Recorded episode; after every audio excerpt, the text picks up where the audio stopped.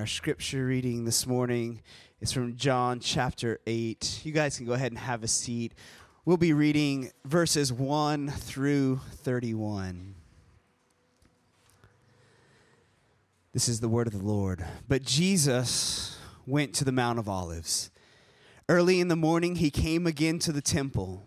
All the people came to him, and he sat down and taught them the scribes and the Pharisees brought a woman who had been caught in adultery, and placing her in the midst, they said to him, Teacher, this woman has been caught in the act of adultery.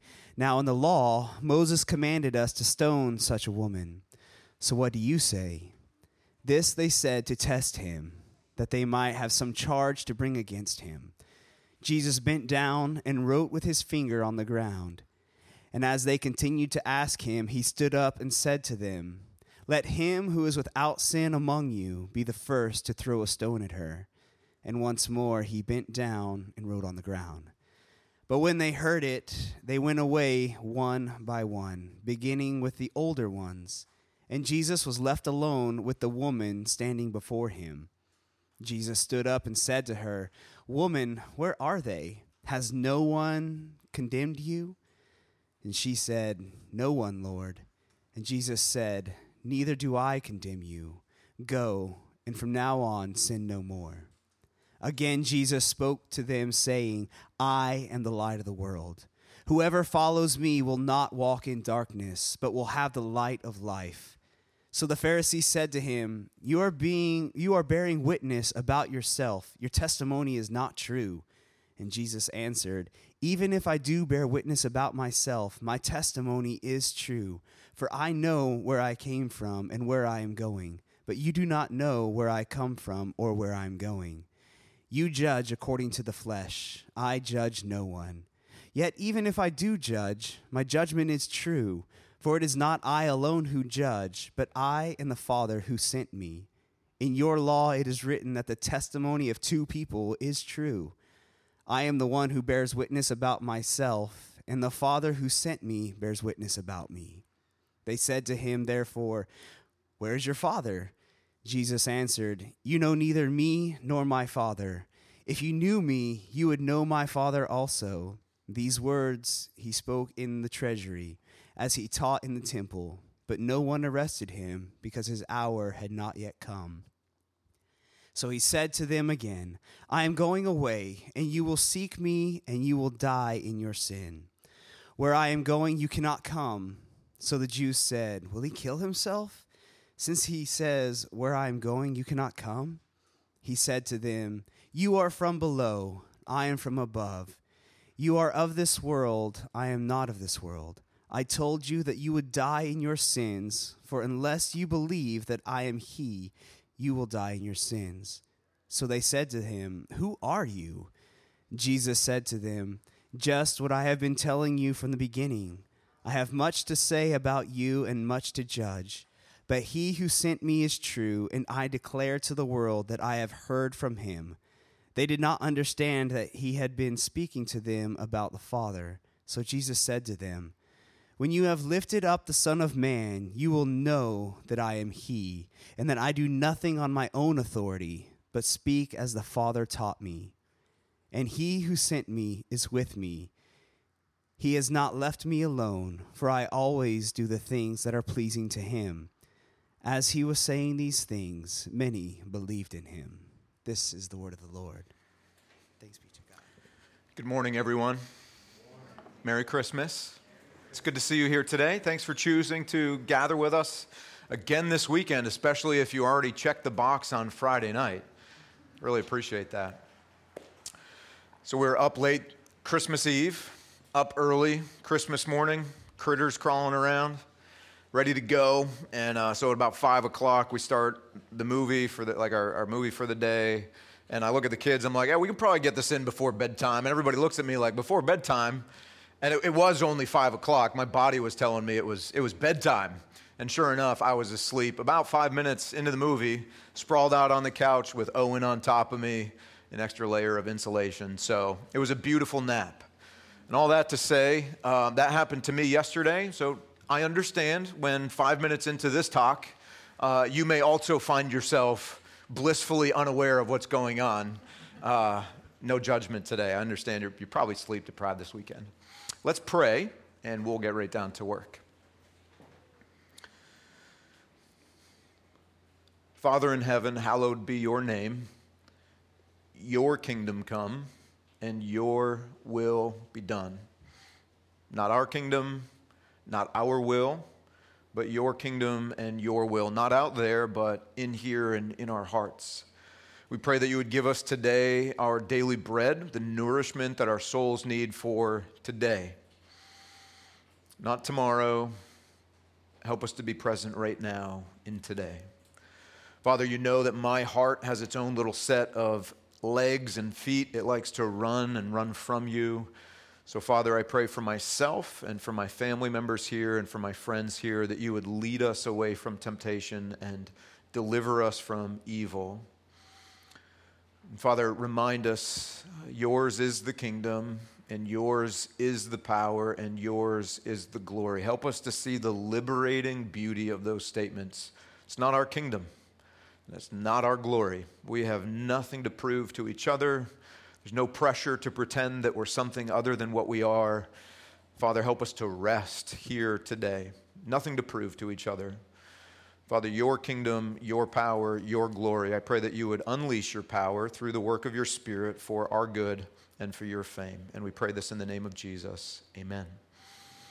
So I love Advent season, but it is now in the rear view mirror, which means our Advent series is a thing of the past and we're getting back to our journey through the gospel according to John. And we were, we were making progress. We left off in John, we had just finished John chapter 7.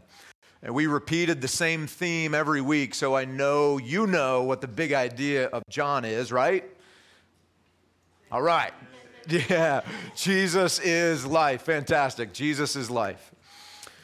So we pick up in chapter 8 today, but in case you're breaking in, right? You're brand new to, to this series or you're visiting us today, let's just do a little recap. Let's honestly, let's do a recap for all of us because it's been five weeks and I don't remember much beyond five minutes. So, John 7. Jesus was in Jerusalem at a festival, a Jewish festival known as the Feast of Booths, basically equivalent to our Thanksgiving. And you remember the crowd was very, very divided, very divided. Some people believed what Jesus was saying, that he was the promised rescuing king, the Messiah. Many others disbelieved him. Almost all of the re- religious leaders not only disbelieved him, but rejected him and hated, hated what he was saying. So the crowd was divided, and in this divided crowd, Jesus kindly looked out. And it was beautiful, remember, because his brothers would have been present in this divided crowd, and some of them were not currently believing him. And Jesus looked them in the eye and he said, To any of you who are thirsty, believe me. And he equated believing with drinking. And he said, In believing me, you will be drinking a, a soul satisfying drink that will, will satisfy the longings of your heart in a way you have never been satisfied before. He went on to explain that for those of us who believe when we drink, He gives us the gift of the Holy Spirit. The third member of the Trinity resides with us. And He said, It is my Spirit who will satisfy the thirst of your soul. Guys, that was a good reminder for us because we live in a culture where probably, arguably, the number one religion is consumerism. And we have been discipled into a way of believing. And actually, we're just kind of blind to how much we do church, the church of consumerism, where we believe that this will satisfy me and that will satisfy me. And if I just buy it, my desires will be met.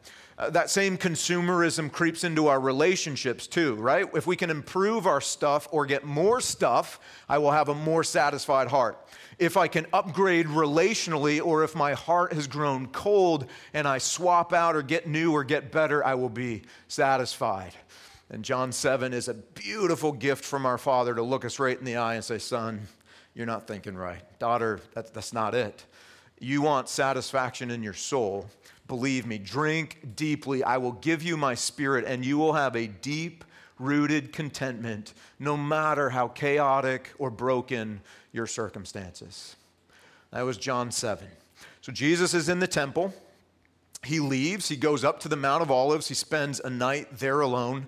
And guys, we'll be here all night too. If can we get the game clock going? Because I'll just talk, talk, talk, talk, talk. There it is. Thanks. So he goes up to the Mount of Olives and gets time alone. And in the morning, he comes back to the temple and he resumes his teaching, right? John 8. We just heard it read for us by Grant.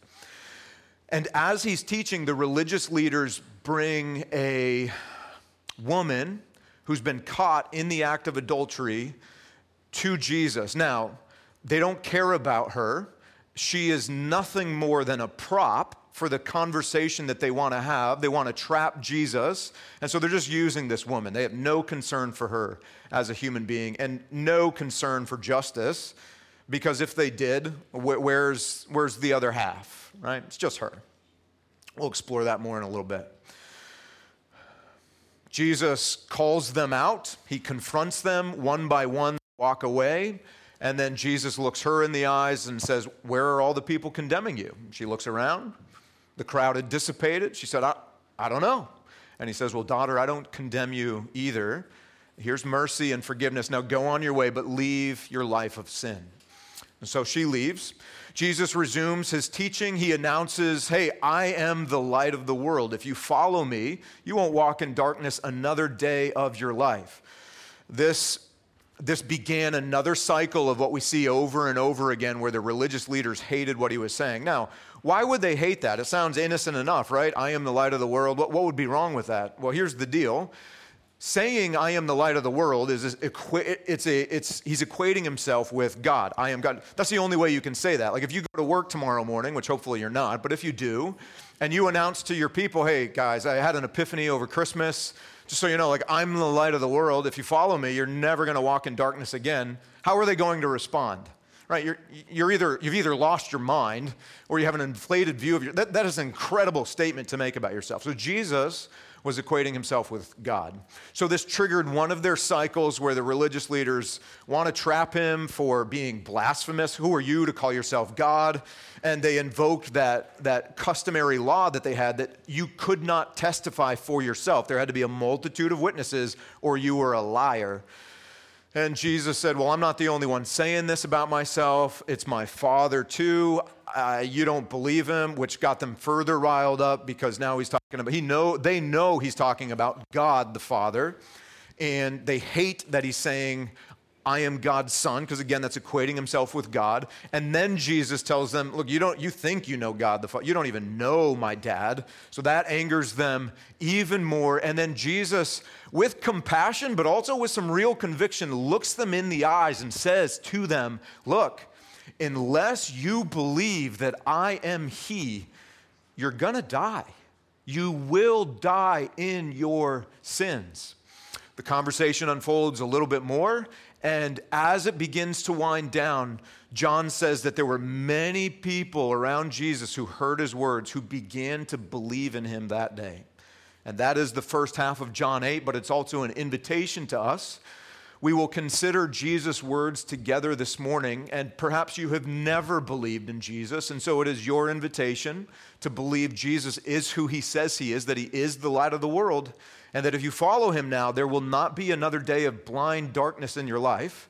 But it's also an invitation for those of us who have believed, because in believing Jesus, it's a belief that is renewed in every day and in every moment. So let's just let's put all the kind of the religious tradition that we're used to aside, guys, and just be real with each other.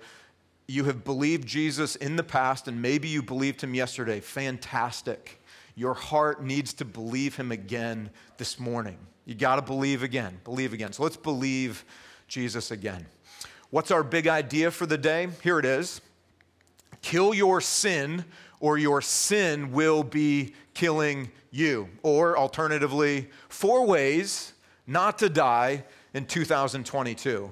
And you're like, thanks, John. Yesterday was Christmas. What a positive sermon title to head into the new year. You really must have been thinking of us this week. Uh, now, admittedly, that is a negative way, and I, I, actually thought of that yesterday, and I thought that's not very kind or loving. So, um, but I do believe it's anchored in the text, and it's anchored. No, you can bring that up. I think it's anchored right here, too. This was some of my early inspiration. You, you can read it for yourself. When you realize 2022 is pronounced 2022.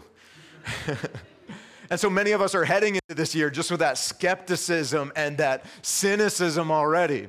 We need the light of the gospel to dispel some of that darkness. So, uh, culturally, many people think pastors work a couple hours a day, one day a week, and they find most of their inspiration for sermons on the internet through memes like that. So let me just show you where that idea, both stated negatively and positively, is rooted in our chapter. I want you to see that it comes right from the Bible. Okay, kill your sin, or your sin will be killing you. Four ways not to die in 2022. Or put it up here, we'll say it this way. How about this? Is this better? four ways to live fully in 2022, or four ways to, we want things to be beautiful, right? Four ways to live beautifully in 2022, because that's what the gospel is. It restores us to the beautiful life that the Father created us for. So you can do that one if you didn't like my clickbait title. Here's where the idea is in the text, verse 21. Jesus said, I am going away, and you will seek me, but what? You will die in your sin. And then again, down in verse 24, Jesus said, I to- uh, Listen, I'm going to say it again. I told you that you would die in your sins unless you believe that I am He. Third time, you will die in your sins. And then that theme is stated differently at the end of the story of the woman caught in adultery. Notice verse 11. Uh, Jesus asks her in verse 10, Hey, where are the people who are condemning you? She's like, I don't know, the crowd's gone. And Jesus says, Neither do I contend, condemn you. Go. And then what? From now on, sin no more. Or it'd be better translated, leave your life of sinning, leave your life of rebelling from the God who created you. Kill your sin, or your sin will be killing you. There are four expressions of this idea, or maybe I should say four ways to live that we'll consider from the text this morning, and here they are. Four ways to live next year, four ways to live into the beautiful life of the gospel. Believe Jesus, follow Jesus. My favorite, drop your rock and roll. Don't get nervous, I'll explain it. I just tried to get cute, and you're not supposed to when you preach, but there it is um, and work from rest. Okay? Those four themes are in the text this morning. Four ways to live beautifully in light of the gospel in 2022. Or if you're just, you like the negative, four ways not to die. Kill your sin, or your sin will be killing you. Believe Jesus, follow Jesus, drop your rock and roll, and work from rest. Okay, let's pick it up with the first believe Jesus. So, right there again in verses 21 to 25, let me just read it one more time so the text is uh, exactly what Jesus says is in our minds. He says, um, I'm going away. You're going to seek me, and you will die in your sin. Where I'm going, you cannot come. So the Jews said, and they thought he was going to suicide. That's what they thought. They said, Is he going to kill himself?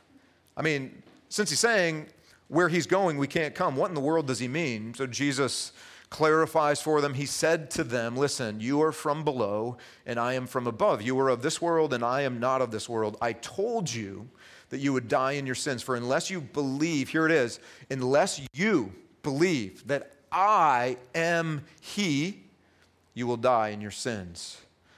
Well, we'd kind of like Jesus to finish that sentence, right? I am He what? I am he who. Well, that's exactly what they say. So they said to him, Well, who are you?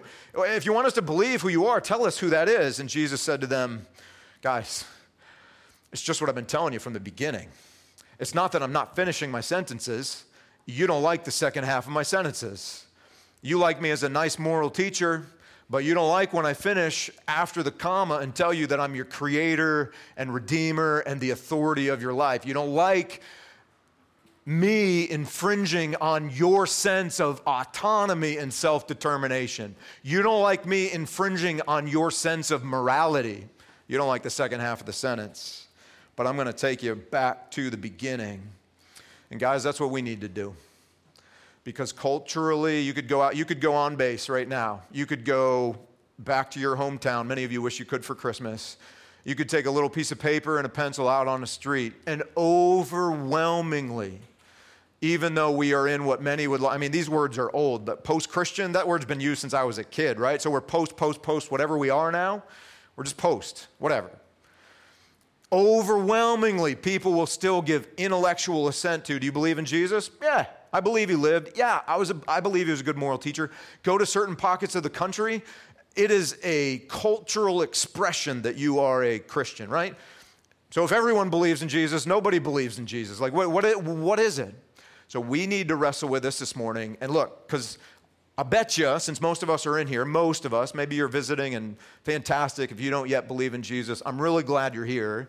And um, we're not going to come at you in any certain kind of way. So you can, you can take a deep breath. But for those of you who are in here who profess, yeah, I believe in Jesus, well, do we?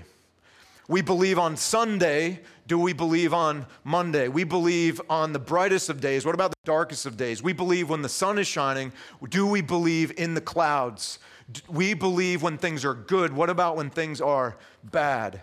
So Jesus says, You got to believe that I am He. Now, the reason the religious leaders were so angry is because the vocabulary that Jesus was using here is kind of lost on us, is an exact quote of an entire chapter, essentially, of Isaiah 43. And using those words, I am He in Isaiah 43, it's God the Father speaking to His people Israel, ex- obviously explaining that He is God, but who He is as God. So, under, to understand what Jesus is calling us to in belief, let's turn there to Isaiah 43. And the first will be verses 10 and 11. It's right on the screen for you. It says this You are my witnesses, declares the Lord, and my servant whom I have chosen, that you may know and believe me. And here are the words understand that what? I am He. Same thing that Jesus said in his crowd. He's, he's quoting from Isaiah 43. Well, I am He who? Who, who am I? Now, uh, again, guys, don't try to click to these slides. I, di- I didn't give you these, but if your Bibles are open, just slip right up to the beginning of the chapter, Isaiah 43. Well, who are you? Well, verse 1 Now, thus says the Lord, He who created you. That's who He is, your creator. So the people in the crowd get it when Jesus says, You got to believe that I am He. Who is He? Your creator. I gave you life. I formed you, O Israel. Now listen, He says, Fear not. For I have redeemed you. I have called you by name, and you are mine. All right, so here's where we can start diagnosing our hearts. We're like, I believe Jesus. Do you? Do you know what the greatest symptom of disbelief or unbelief is? Fear. And what does he say right here? Fear not, for I have redeemed you. I have called you by name, and you are mine. There's my first pocket of unbelief, guys. Every day of my life, I got some fear because my circumstances become bigger than my God. And I disbelieve that he's called me by name, John Ransom. You're going to be my boy. I'm like, I don't know. I don't think you're that personal God. I don't feel that. And then he says, You are mine. And on my worst day, I'm like, There's no way that's true. So there is an initial pocket of unbelief in my heart. Now, verse 2. This is going to expose a pocket of unbelief for some of us too. Because, fam, listen, some of you are here right now, okay? Here it is, verse 2. When you pass through the waters, what? I'll be with you. And through the rivers, they will not overwhelm you. And when you walk through fire, you will not be burned, and the flame will not consume you. Why? Because I am the Lord your God. Guys, the rising river, the flood, the fire, the circumstances, this is poetry, the circumstances that we would compare to those things overwhelm us, and we think we will drown in that river. There's a pocket of unbelief. We don't believe that Jesus is He, because He said, I'll be with you and I'm going to bring you through and it will not consume you. I'm the Lord your God. Here's what else we don't believe. Look at verse 4. Look at this. Look at these very personal words Son, daughter, you are precious in my eyes. We would love to hear that from some people in our lives. Here's God, you are precious in my lives and honored. And what? I love you. Where do we disbelieve this? God, if you loved me, why? God, if you loved me, what in the world? Because we got pockets of unbelief all over the place. Fear not, for I am with you. Jesus is calling to us today to believe that He is this one. He is this God. Not on Sundays, but on Mondays when the river rise. So the question we need to ask then are we believing today that He is God? Or have our circumstances overwhelmed or overtaken our view of God and our faith has been replaced by fear? He is. Okay, here's the next one. Uh, verse, let's go to 13. Isaiah says, Also henceforth I am he, there is none who can deliver from my hand. I work, and who can turn it back? Guys, in our cultural expression of Christianity, we're just like, I got it. I got this. Being a Christian's pretty easy. I can do this. No, you can't. Life is hard and it will break you down. And if you think you're doing it right now, I just got to tell you, Jesus will look you in the eyes kindly and say, You're living in an illusion. Every breath you take is a gift from God's hand, every moment of your life is a gift. You and I need Him to work on our behalf. Nobody can turn his work back. You know who can turn my work back? Everybody. Me especially. I turn my work back all the time. Life turns my work back all the time. God alone does work that is not turned back. You need hope this morning. You need reconciliation. You need restoration. What do you need? You need God. You need Jesus. Believe He is this one. You need Him to work. That's the kind of work you need because nobody can turn that back.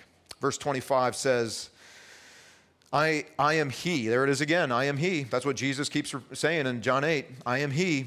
I am He who blots out your transgressions. For whose sake? My own sake, and I will not remember your sins. Guys, we got serious pockets of unbelief right here because if God the Father forgets our sins, why are we remembering each other's and remembering our own? So much so that they define everything right now. You know what the beautiful piece of this verse is, though? He blots out our transgressions for whose sake? Oh. You know why that's good news for us? It's really good news because we're just like little people, little kids. How many times have we had to confess the same thing to our Father? A lot, right? So if that verse were stated differently and he was forgiving us for our own sake, we would be on really thin ice right now. Actually, let's just tell the truth.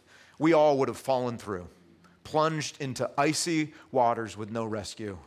It's really good that he forgives us for his own sake. One more, believing who Jesus is. Chapter 46, verse 4.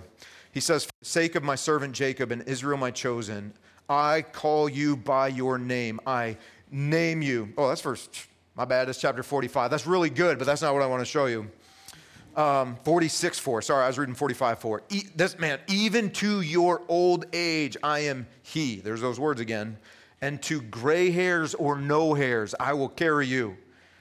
Fam, for some of you, this is the only thing that you needed to see this morning, and then go ahead and take your nap. This is it. This is for you. What does Jesus say to you? I will carry you. I have made and I will bear. I will carry and I will save. You got to believe, Jesus says, that I am He. This is who, this is the He I am talking about. So, as we consider the ways not to die in 2022, or the ways to live beautifully, the way to live beautifully is to believe that Jesus is He, and in the overwhelming rising flood that you walked in here with, to look to Jesus, to hear His words, even to your old age and to gray hairs, I will carry you. I have made you, and I will bury you. I will bury you. He might and then he's going to raise us to new life. I have made and I will bear you, and I will carry and will save you. Stop carrying yourself. That's a symptom of unbelief. Stop being stronger, be truer. Acknowledge you are the weak son or daughter who desperately needs the Father's hand. All right, believe, believe, believe. Jesus said, You got to believe. You got to believe. So, the first pathway to living beautifully next year is to believe that Jesus is who he says he is in these very personal ways. The second thing that Jesus would lead us to see in this passage is we've got to follow him. It's not enough to believe. We've got to follow Jesus. And look, guys, I'll just say it this way. My fear for us is culturally, again, with our expressions of Christianity, for most of us, our expressions for most of our lives have stopped at believing. Our culture nails that one. Like, I believe in Jesus. Oh, you're a Christian. No. You've got to follow Jesus. Now, let's see what Jesus is talking about. Belief leads to following. Verse 12 Again, Jesus spoke to them, saying, I am the light of the world. Whoever follows me will not walk in darkness, but will have the light of life.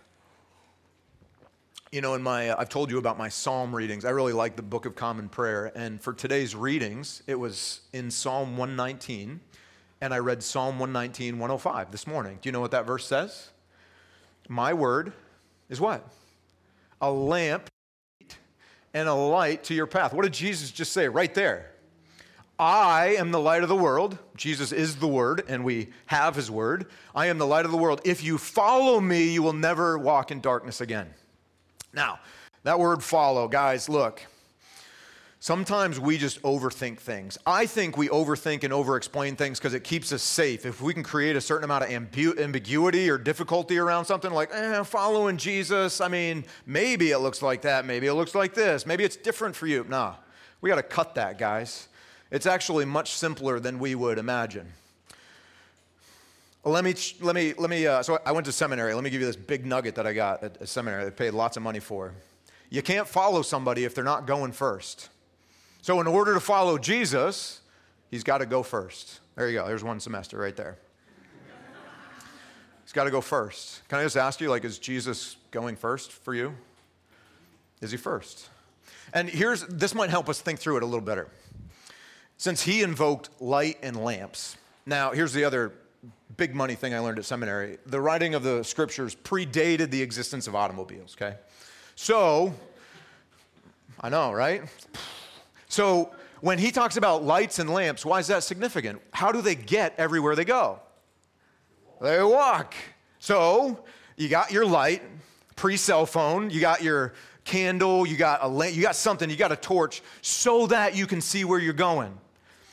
All right, we got cars. We're not walking around with lanterns and torches and all that. We've got cars. So, um, headlights, we would be talking about headlights on cars so we can see where we're going. But, guys, listen.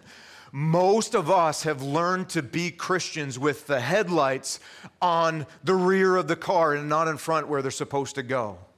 And we almost think it's this noble thing like, look at me wisely and expertly live through life.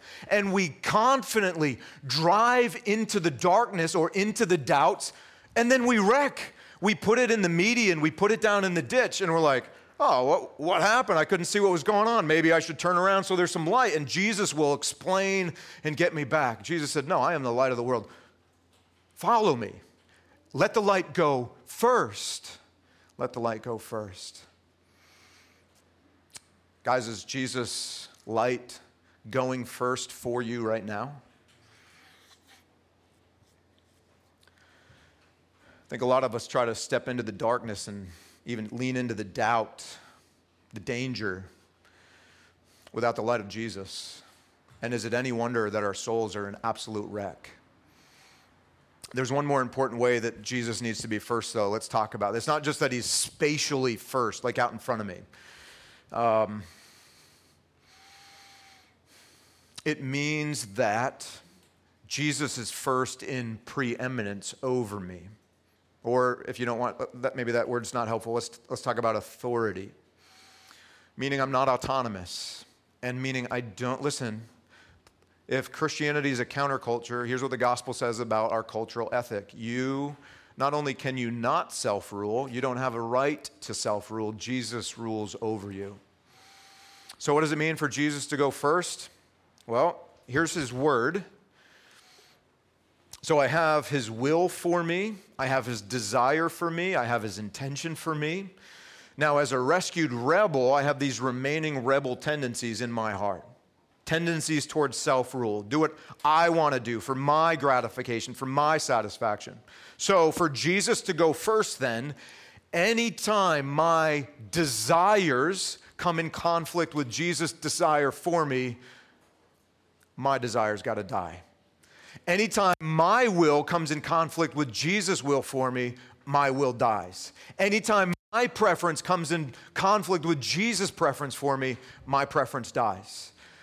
It's submission, fam. For Jesus to go first means he's out in front. We're following his voice. His light is lighting our path. But it also means that when we come to a fork in the road, we don't have the liberty to say, Jesus, I'm taking this way and I'll see you on the other side.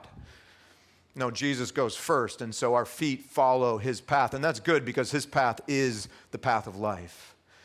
And fam, look, we're all in life together. We're a small church, and I know I know a lot of your stories, like your unfolding stories right now. And I just want to say, as a friend and as a pastor, many of us in this room right now, in this season, have desires that, have not, that are tempting us to step away from Jesus being first. We have hopes for things or dreams for things. And what's going on in our souls is we are being fed a narrative that's kind of self generated, but it's also out here. And the narrative is I, uh, I can step out this way and my heart will be satisfied. I'll find what I'm looking for. And submission to Jesus, Jesus would be drudgery and death and darkness, not light. And guys, fam, listen, the Father in His mercy and His kindness is speaking to you personally this morning before before you act on that consideration and take the fork in the road and you go first to know that Proverbs would say there is a way that seems right to a man, but the end thereof.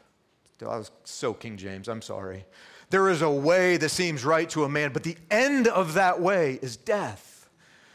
Jesus first is always life, fam, even if it means in the interim, you die to your desire, you die to your will, you die to your autonomy. You let Jesus go first. It will always lead you to life and away from death. Don't believe the alternative narrative that your heart is spinning. And don't believe the narrative that our culture would spin for you. You let Jesus go first and you stay close. No social distancing with Jesus. Way than six feet. Hug him. Let his light light your path. Life is when Jesus goes first. Death is when we step away on our own. That's what the Father would be saying to us in kindness this morning. So we believe Jesus, believe who he is in the messy stuff of life that we saw in Isaiah 43. We follow Jesus. He goes first time, place, authority, his word, not my word. Maybe the cell phone's got to stop being the first thing that we look at in the morning. Right? Maybe I need to go buy a real alarm clock. Maybe you need to go buy a real alarm clock. Uh, we got to work at this, fam. We got to work at it. Jesus first. Thirdly, drop your rocks, Oh, I, I wrote drop, drop rock and roll. It should probably be drop your rocks and your rebellion, but however you want to however you want to go with that. So this brings us back to the first part of John 8, right? Uh, the religious leaders drag this woman out. She's been caught. Like it's kind of unclear in the English, but if we had a like a a, a street level translation of this, she's caught in the act and dragged out in, I mean, on the spot into the street. And again, just for clarity, she's being used as a prop. The religious leaders don't care about her soul. They're going to allow her to be shamed and embarrassed to further an argument that they have with Jesus. She's not, again, she's not even the main point of what's going on. They need a prop so they can catch Jesus, and she's there. So they bring her to Jesus. Jesus says, All right, go ahead. Whichever of you is without your own sin, go ahead, throw the first stone, right? Go ahead. But then he gets down into the, into the dirt and he starts to write. And you saw the text, we heard it read. We don't know what he wrote okay? So there's a lot of speculation. But he gets down, he gets down, he starts writing in the dirt, and um, a lot of people think he was writing an Old Testament passage of Scripture, maybe right out of Isaiah 43, where he's already been talking about I am He, maybe. I, I don't think so. What I have long thought, and I think what a lot of scholars would agree is, because notice what order did the crowd start leaving in? Oldest to the youngest, right? I think he started with the oldest man's name. And I think he wrote a secret sin, just a, a sin that was not known beyond himself. And then the next oldest guy, and something shameful about his life. Next oldest guy, and on and on and on. And so that one at a time, from oldest to youngest, they peel off. So Emma and I were talking about this text, uh, the story this morning before we came in, and she was asking some great questions. Again, like the question we asked, like, where's the dude? So clearly they don't care about justice and they don't care about woman, this woman. They're just, they're just trying to win an argument and they will burn her on the way. And so when she asked me that, I began thinking, yeah, where, where is the dude again? Just kind of revisiting that. And so I wonder if when Jesus got down into the dirt, he wrote the dude's name. And the dude was one of them. And they were protecting a religious leader who had a reputation in the community, and the woman would take the fall for his infidelity, because that never happens. And so, one at a time, they peel off and they leave. We don't know, family, but here's what we know. When we get close to Jesus' word, he intends to use that word to, ex- to reveal our own hearts for own good, so that our own rebellion would be revealed and dealt with, and that so that we could turn from that rebellion and, and walk into the light with Jesus. The way they were using the Father's word were they were using it like as a rock, right? They, they read it and they wanted to pick up this rock and crush the woman who was living in rebellion to the Father. Many of us have experienced that kind of Christianity, fam. And if we treat the word that way, and we read it, and what we see are other people's sins and not our own, we are no different than the people in that crowd. And this year, we have used our Father's word like a rock in the lives of people. Maybe people we know, maybe people on social media. But if we keep using the Father's word like a rock, that rock is going to roll back on us and crush our own soul, but only after we have done so much damage to the people around us. He calls them out on this. So if you want to live beautifully in 2022 or your third way not to die, fam, you got to drop your rock. You need to get alone with the Father with a piece of paper and a pencil and confess all of those people you know that you have been judging in your own heart, or maybe even publicly, the people you want to throw rocks at, and confess that junk, and then burn your paper and implore the Father to reorient your heart so that you're not using His word as a rock against people in the year to come. So we all have rocks that need to drop, but listen, we all have rebellion that's got to be dropped too. This woman was caught in the act of adultery. Some of you need to be caught in the act of adultery so that you can know freedom. Because you're a slave right now and you need, you need it to come into the light because as long as it's in the dark, it owns you. You need it to come into the light. She was active with a person in flesh and blood. In our generation, the greater danger and the greater likelihood that you will never be caught is that most adultery ha- now happens behind a screen. It's powerful and it's pervasive and it owns, it makes you its slave. But this passage is not picking on adultery, certainly not this woman. We clearly see that in Jesus' response. But it's just not it's not just rocks in here that need to be dropped. It's rebellion. And you may not be actively committing adultery right now, but every one of us have an act of rebellion going on in our lives right now that may be secret or not, that will absolutely destroy you or destroy me. And Jesus would say to us exactly what he said to the woman Woman, where are the people who condemn you? She's like, I don't know, they're gone. Well, I don't condemn you either. Now, what? Go and sin no more. Leave your life of sin. Or we could say it this way kill your sin, or it will kill you in 2022.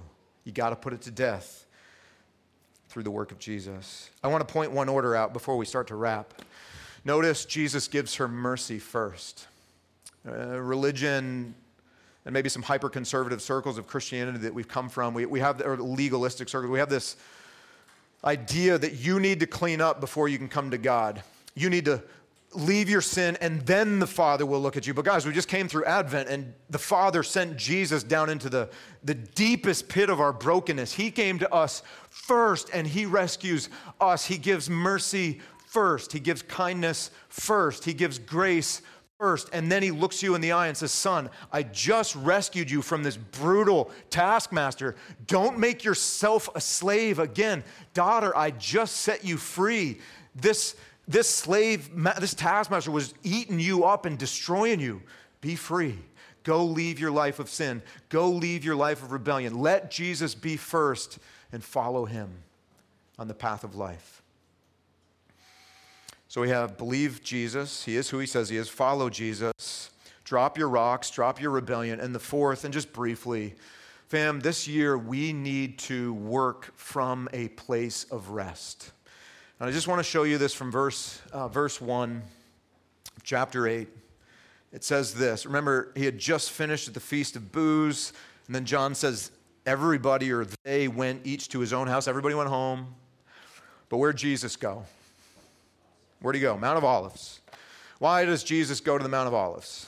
Not for the olives. I don't think Jesus liked olives. Olives are nasty. So it's just a sign of the fall. Like when the kingdom's restored, olives will be gone. I have stories about olives, but I'll spare you this morning. Just take my word for it. Um, why do you go to the Mount of Olives? That was really cheesy. I'm sorry. He went to be alone, but not really. We'd be fooling ourselves if we think that's what Jesus was doing. Why did Jesus go to the Mount of Olives? To be with his dad. Guys, this isn't a one off. This is Jesus' rhythm all through the Gospels. This is the way of Jesus. And the way of our culture is that we focus on doing first. Even the way of cultural Christianity is do first, do this, do that. And so we work and we work and we work and we wear ourselves out and we burn our souls out and we're like, oh, I should, I should rest so that I can go work again. The gospel gives us a better and more beautiful counterculture. We don't work for rest, we work from rest. This is the way of Jesus. And how do we rest? We go to a place where there can be silence and there can be solitude, no screens, no noise, no interruptions, so that we can hear our Father's voice clearly and in an uninterrupted way, because that is precisely what our souls need. Our souls are beat down, burned out, worn down, we're weary. Which, what did Jesus say? Come to me. All you who are weary and heavy laden, what am I going to give you? Rest. You don't get rest by doing, you get rest through being. If we're going to live beautifully in this coming year, family, if we're not going to die, we've got to focus more on our being and less than our doing. Because in a gospel culture, our doing always flows from our being. And our being is I'm a son, you're a daughter. And a healthy son and a healthy daughter prioritize prioritizes time alone with their father to hear the father's voice so that Jesus can go first. We can believe he is who he says he is. We can follow him. We can drop our rocks. We can drop our rebellion. And we can live from rest, not work for it. I think there's a lot we need to hear in all four of these points, but I am afraid this last one is may, not most important, so important, but so quickly passed by. We don't have time for that. I sat down after the first sermon and a thought came to mind. Um, what do you call it when you accrue all your leave and don't use it? What's it called? Use or lose. When I was a kid, that's not what we called it. Terminal. Thank you. Some old person in the room just said terminal. Do we not call it that anymore? Dude, I'm sorry. Thank you. But you can save it up because that's what I was always saying. I only did one enlistment five years. I'm like, oh, this is my terminal leave. Like, I never use it. I just always saved it up for my terminal. So that when I got out, I had like 89 days, 90 days, maximum allowable. Thanks for that. Sorry for the, you're right. Use or lose. Terminal. What if terminal leave is actually named appropriately? In that you think you're saving it so it'll be better then. What if it's actually terminal because that's what happens in your soul when you don't prioritize the rest that is being given to you in the season that you're in now? What if we save it all for the future and be like, I'll rest then? All the while, the Father's saying, I want you to rest first and I want you to rest now. Fam, to the extent you're able, I understand there are constraints beyond your control, so this is not a guilt trip, to the extent you're able, we got to be serious about this and start using our leave for our own souls and for the souls of our families and for the well being of our families. Let's stop saving. That's what the culture does. And guess what? It doesn't work, it burns the souls of people out. Let's go to the Mount of Olives. Let's be alone with our Father, and let's make it a habit, not a one off. You got a week till the new year starts. You can sit down. Maybe you're single. Maybe you got a spouse. You can map it out. Two days, two days a month if you're in a relationship. One day is for your spouse, one day is for you. They go alone, you go alone. You're single, bonus, like you're only burning 50% of that uh, as much. One day a month, spread it out. Why? Not for recreation, but for rest and renewal. Fam, we need one thing we need to be alone with our dad and we need his voice to renew our soul. Back to that temptation about the cult that our culture would give us, where they're going to look you in the eye and say, Change your circumstances, soul will be satisfied. Change your routine, change your partnership, change your relationship, change, change, change, change. The Father says, Rest. Hear my voice, and in hearing my voice, your soul will be renewed. I got to be done. Grant's going to come now and lead us in a a responsive song, and then in communion. And while he's coming, I would encourage you, um, you can put these four areas, I'm going to put them right up on the screen. Believing Jesus, following Jesus, dropping your rocks, dropping your rebellion, working from rest. Do you know the last verse of, that we read this morning said that as Jesus was talking, many people were believing? Wouldn't it be beautiful if, as we explored John 8 this morning, the same thing could be true of us? That many of us would be believing? So let me ask you this question What would it look like right now? What would change right now if we actually believed that Jesus is who he said he is? And maybe as we sing and respond, let's confess and let's rest in the beautiful truth of the gospel. Okay? Let's pray and respond together.